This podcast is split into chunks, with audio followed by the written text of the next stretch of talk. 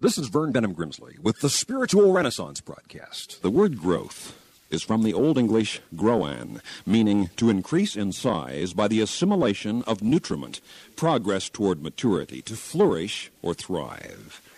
That is what the living God, your Father, desires for you. God wants you to grow in a balanced, sane, and wonderful way, to become all that the living God created and designed you to become. Spiritual growth is a real phenomenon, a genuine process.